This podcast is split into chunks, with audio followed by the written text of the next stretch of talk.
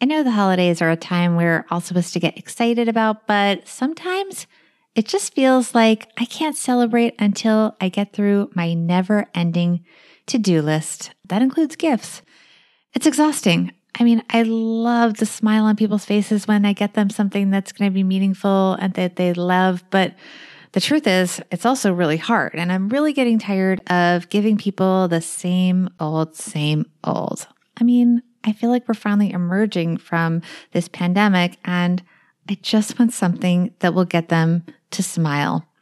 So, my team and I have been working really hard to up the ante over at Grown Up Gear with some super fun new stuff. My personal favorite, the baby bibs and the onesies with phrases like, I can't believe you're the grown up either, and new colors and designs of our top selling generosity line.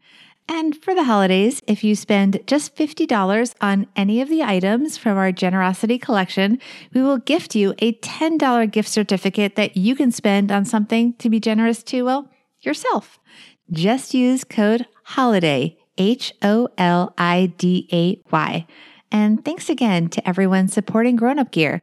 Your business helps support projects like this podcast, which remain free for all of you. Happy holidays, guys it's really hard as parents not to rescue your kids and you say you've done it, I know I've done it, and you're standing there and they're so disappointed. But it is a really important lesson that they have to understand that, you know, money's a finite resource and you have to do some planning and you have to do some research and know what things cost and whether you have enough. You're listening to Money Tips for Financial Grown-ups with me, certified financial planner, Bobbi Rebell, author of How to Be a Financial Grown-up. And you know what? When it comes to money, being a grown up is hard, but together, we got this.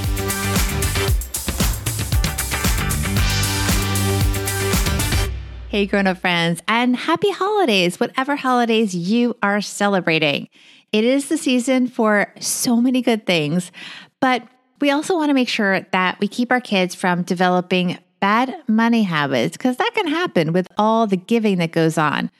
Giving and getting presents is good, don't get me wrong, but we just want to make sure that the young people in our lives don't get a sense of entitlement, not just because we'll have to live with it, ugh, but also because it's just not going to serve them well as they grow into being grown-ups. Robin Taub is the author of The Wisest Investment, teaching your kids to be responsible, independent, and money smart for life. While she's based in Canada, her lessons are really universal. In my interview with Robin, we talk about using the holidays as an opportunity to teach kids, well, to be their best selves, maximize the fun and giving spirit of the holidays, and not get caught up in the, you know, all the bad stuff, all the me, me, me, get me, get me, buy me, buy me, right? We've all heard that. Robin is so warm. You can tell she has a great heart and really cares about teaching young people. I think that's why we bonded so much. You're going to love this interview. Here is Robin Taub. Robin Taub, you're a financial grown up. Welcome to the podcast. Thanks, Bobbi. We are of like minds across international borders. You are Canadian. I am obviously a US citizen, but we are like minds because we both are very interested in teaching children about money. I heard about your book, The Wisest Investment, teaching your kids to be responsible, independent, and money smart for life. And I had to have you on the podcast. So welcome. Thank you. I'm so excited to be here. By the way, so this book full disclosure, it is a book that is has Canadian references, but I think there's a lot of lessons that are universal and cross the international border between the US and Canada. So I think that we're going to have a lot to discuss. Good. So starting with the fact that you specialize in teaching parents how to teach their kids about money. And in the book, you go through different ages. You really start at the very youngest ages it is the holiday season. It's a time when little kids may be asking for more and more and more. And this may be a time when things slow down a little bit with the older kids, the kids in elementary, middle school, maybe even high school. They may have more time to be around you. What kind of opening does this create for parents to have those discussions about money and money lessons with their children? I think with holidays and gifts, you can have a talk about needs versus wants because I think this is the time of year where everyone wants the fun things, the things that are not, you know, must haves for survival, but the nice to have. So having a conversation with your kids about what things cost and how, you know, if they're working, like how many hours it would take to work, they would have to work to earn something like the equivalent of what they want. And just talking about things like even buyer's remorse and thinking before you buy something, being more mindful about your spending. And one thing that parents want to teach their children about, obviously, is being generous and giving. What kind of opportunities are presented around that during the holiday season? I think you could be going with your kids to a place where they're giving out hot meals to people that are homeless or having trouble this time of year. It could be donating dry goods or new toys to uh, you know an organization that's collecting for families that are in need this year. I feel like doing a project like that as a family really does help put things into perspective. If your kids are developing a sense of entitlement and it, it just opens their eyes up to the fact that not everyone lives the way that they do and it, it teaches them to be grateful for what they have which i think is a really important message all year round, but especially around the holidays when, you know, they can be a little bit demanding of all the things on their list. What are some good ways to even open the conversation about money with kids, especially at the younger ages, if they don't show an interest in it and they don't really ask you? How do you even bring it up? Yeah, like as you mentioned, my book does start at, at the younger end, like around five. And I say that it usually does start when they go to school, like preschool, and they can see what other kids have and do and and they might start expressing a curiosity around money if they haven't initiated it and you think that they are ready based on their maturity, uh, you can start with cash and you can start by showing them bills and coins and, and how you use those to pay for things, assuming you still do here and there. Um, you can play counting games with, with money. Canadian money is actually a lot more colorful and interesting than American money. So that's something that, you know, I, I did when my kids were little. But it's always about sharing age appropriate information. So you're not going to interest a five year old and things that are outside of their little world. So, you know, what does an ice cream cost? And what does an apple cost? And, and what about this toy that they want? You know, how much does that cost? And, and showing them how you would actually add that up with cash and pay for it. One thing that is interesting is in the book you talk about, you know, if a little boy, or I forget it was a little boy or a little girl, whatever, if a, if a child wants something and they're short, like they have a certain amount of money at the store and they come up short, many parents, and I myself have been guilty of this, pony up the last dime or whatever it is. You say not to do that. Yeah, there is a story in the book about letting your child walk away empty handed because they didn't have enough, they hadn't saved enough. Or maybe it was a simple question of they didn't have enough for the tax, the sales tax. And again, that's another really good teachable moment because it's not just the sticker price, it's all these additional taxes. So, yeah, it's really hard as parents not to rescue your kids. And you say you've done it, I know I've done it, and you're standing there and they're so disappointed but it is a really important lesson that they have to understand that, you know, money's a finite resource and you have to do some planning and you have to do some research and know what things cost and whether you have enough. And it's interesting because that's sort of an, an evergreen lesson, and many of the book's lessons are evergreen, but the book is actually 10 years old and you've updated it. Tell me about what changed over the last decade. When you went back and looked at it, how has the world changed? And therefore, the way that we teach our children about money has changed quite a bit. It's changed quite a bit, and in two major ways, I would say. The first is that we live in an increasingly cashless and digital society. With young kids, you still want to teach them with cash because it's tangible and concrete and it's not as conceptual. But older kids are ready to learn about digital money. But that has been a huge change. Like we are rarely using cash anymore. We are tapping, we are using our phones. You know, everything's being done from our phone or computer you know, a lot of people were taught about money using jars and using cash. And sort of when you run out, then, you know, you know, you can't spend anymore. Well, that doesn't really happen anymore.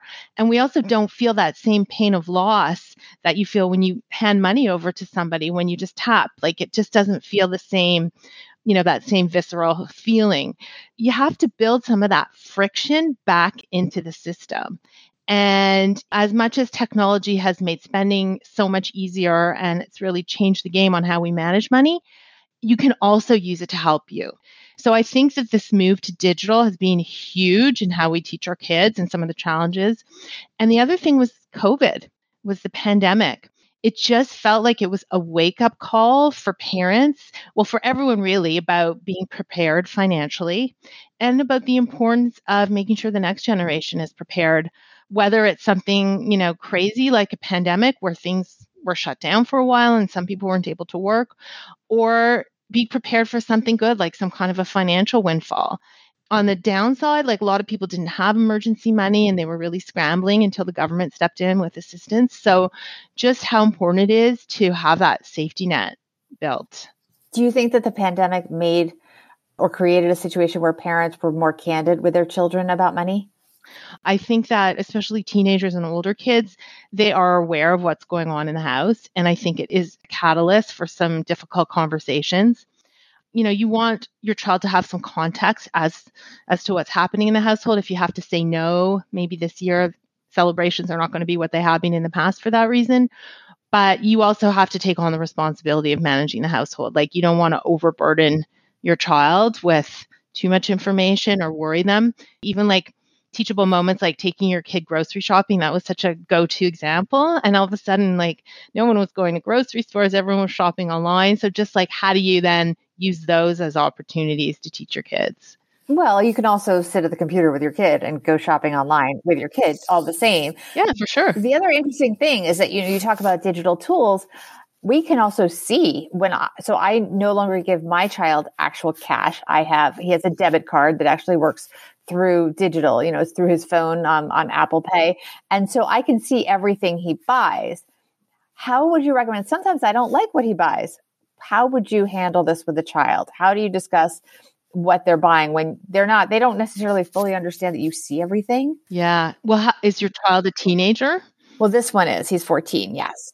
But, it, you know, any kid that has a debit card, you know, there's you used to not. I think it's a great tool because you used to they give you you give them money and you kind of don't know exactly. But here you can see they were at Dunkin' Donuts at 3:30 p.m. with their friends after school. Yeah, that's a good example. I mean, you're right. With cash, it's not traceable. So he might have been doing that. You just didn't know about it. With teenagers, the allowance that you're giving them, assuming you're having a conversation, or I would recommend parents do have a conversation about it. Like, what are the expectations? Is it just for their wants? Is it for just going to Dunkin' Donuts after school? Or is it supposed to cover some other things, maybe cell phone? Or have that conversation about who's paying for what? Are they working? Are they contributing also? You know, are you just paying for everything in the household? And most parents aren't charging like teenage kids living at home rent or anything like that. But, you know, just going over what their daily spending or their weekly spending looks like. And then I would sort of try and step back because you don't want to fight every little battle, as you know, as a parent.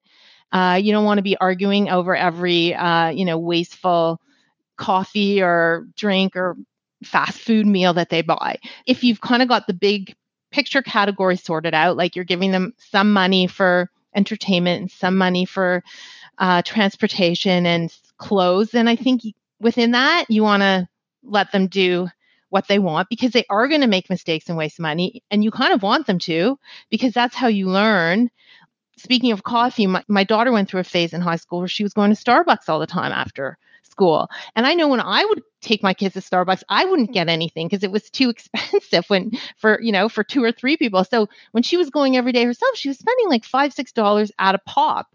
So that could be thirty dollars a week. Did you ever talk to your daughter when you were going to Starbucks with all of them and buying them treats and not yes. not buying yourself? You would you say to them, I'm buying you, but I'm not buying myself because it's too expensive. Yes, I would. And I mean, it didn't work, Robin. They didn't. I know.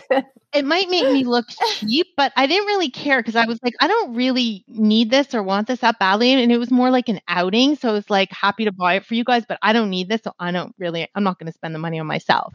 But I think, you know, it became for her this social thing. It was like they went en masse after school as a group and you don't want to be the odd kid out and whatever, but it does, it can really add up. And my son was the same, but for him, it was like cans of pop at a convenience store across the street.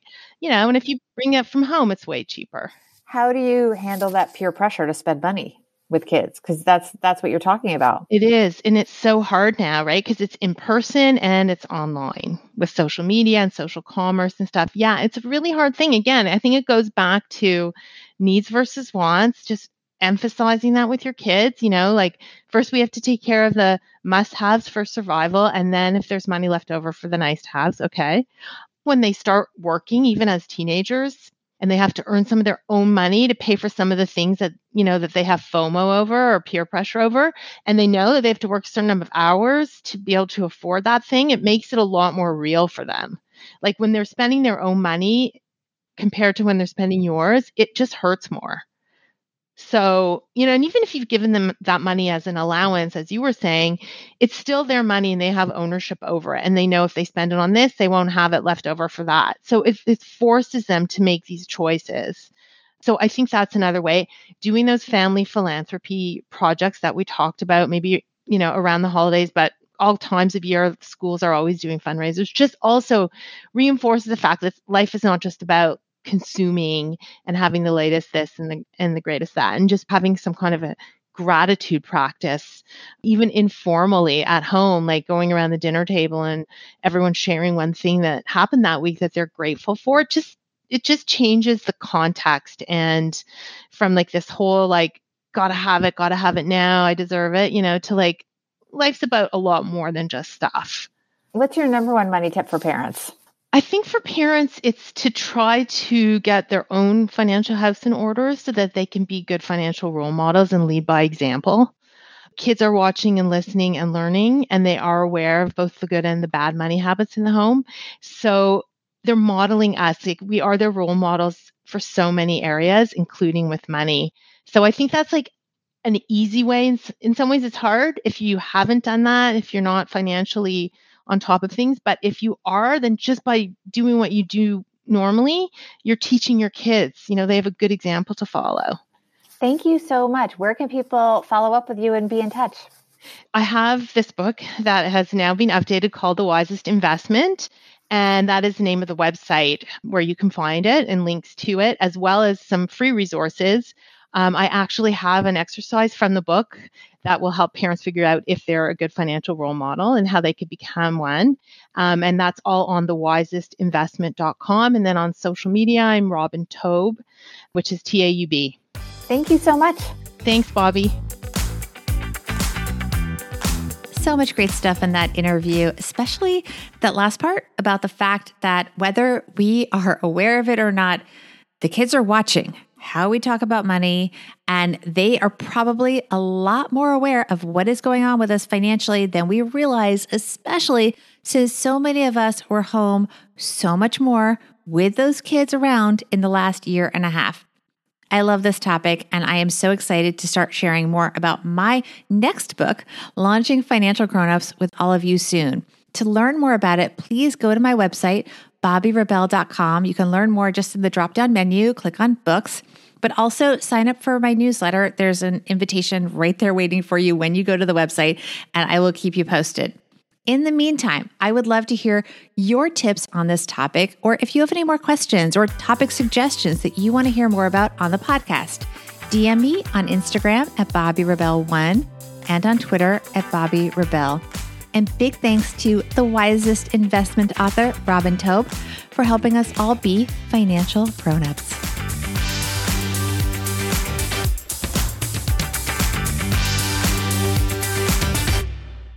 Money Tips for Financial Grown-ups is a production of BRK Media LLC. Editing and production by Steve Stewart. Guest coordination, content creation, social media support, and show notes by Ashley Wall. You can find the podcast show notes, which include links to resources mentioned in the show, as well as show transcripts by going to my website, bobbirebell.com. You can also find an incredible library of hundreds of previous episodes to help you on your journey as a financial grown up the podcast, and tons of complimentary resources associated with the podcast is brought to you for free. But I need to have your support in return.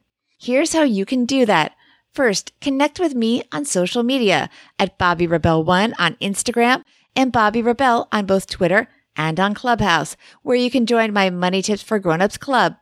Second, share this podcast on social media and tag me so I can thank you. You can also leave a review on Apple Podcasts. Reading each one means the world to me. And you know what?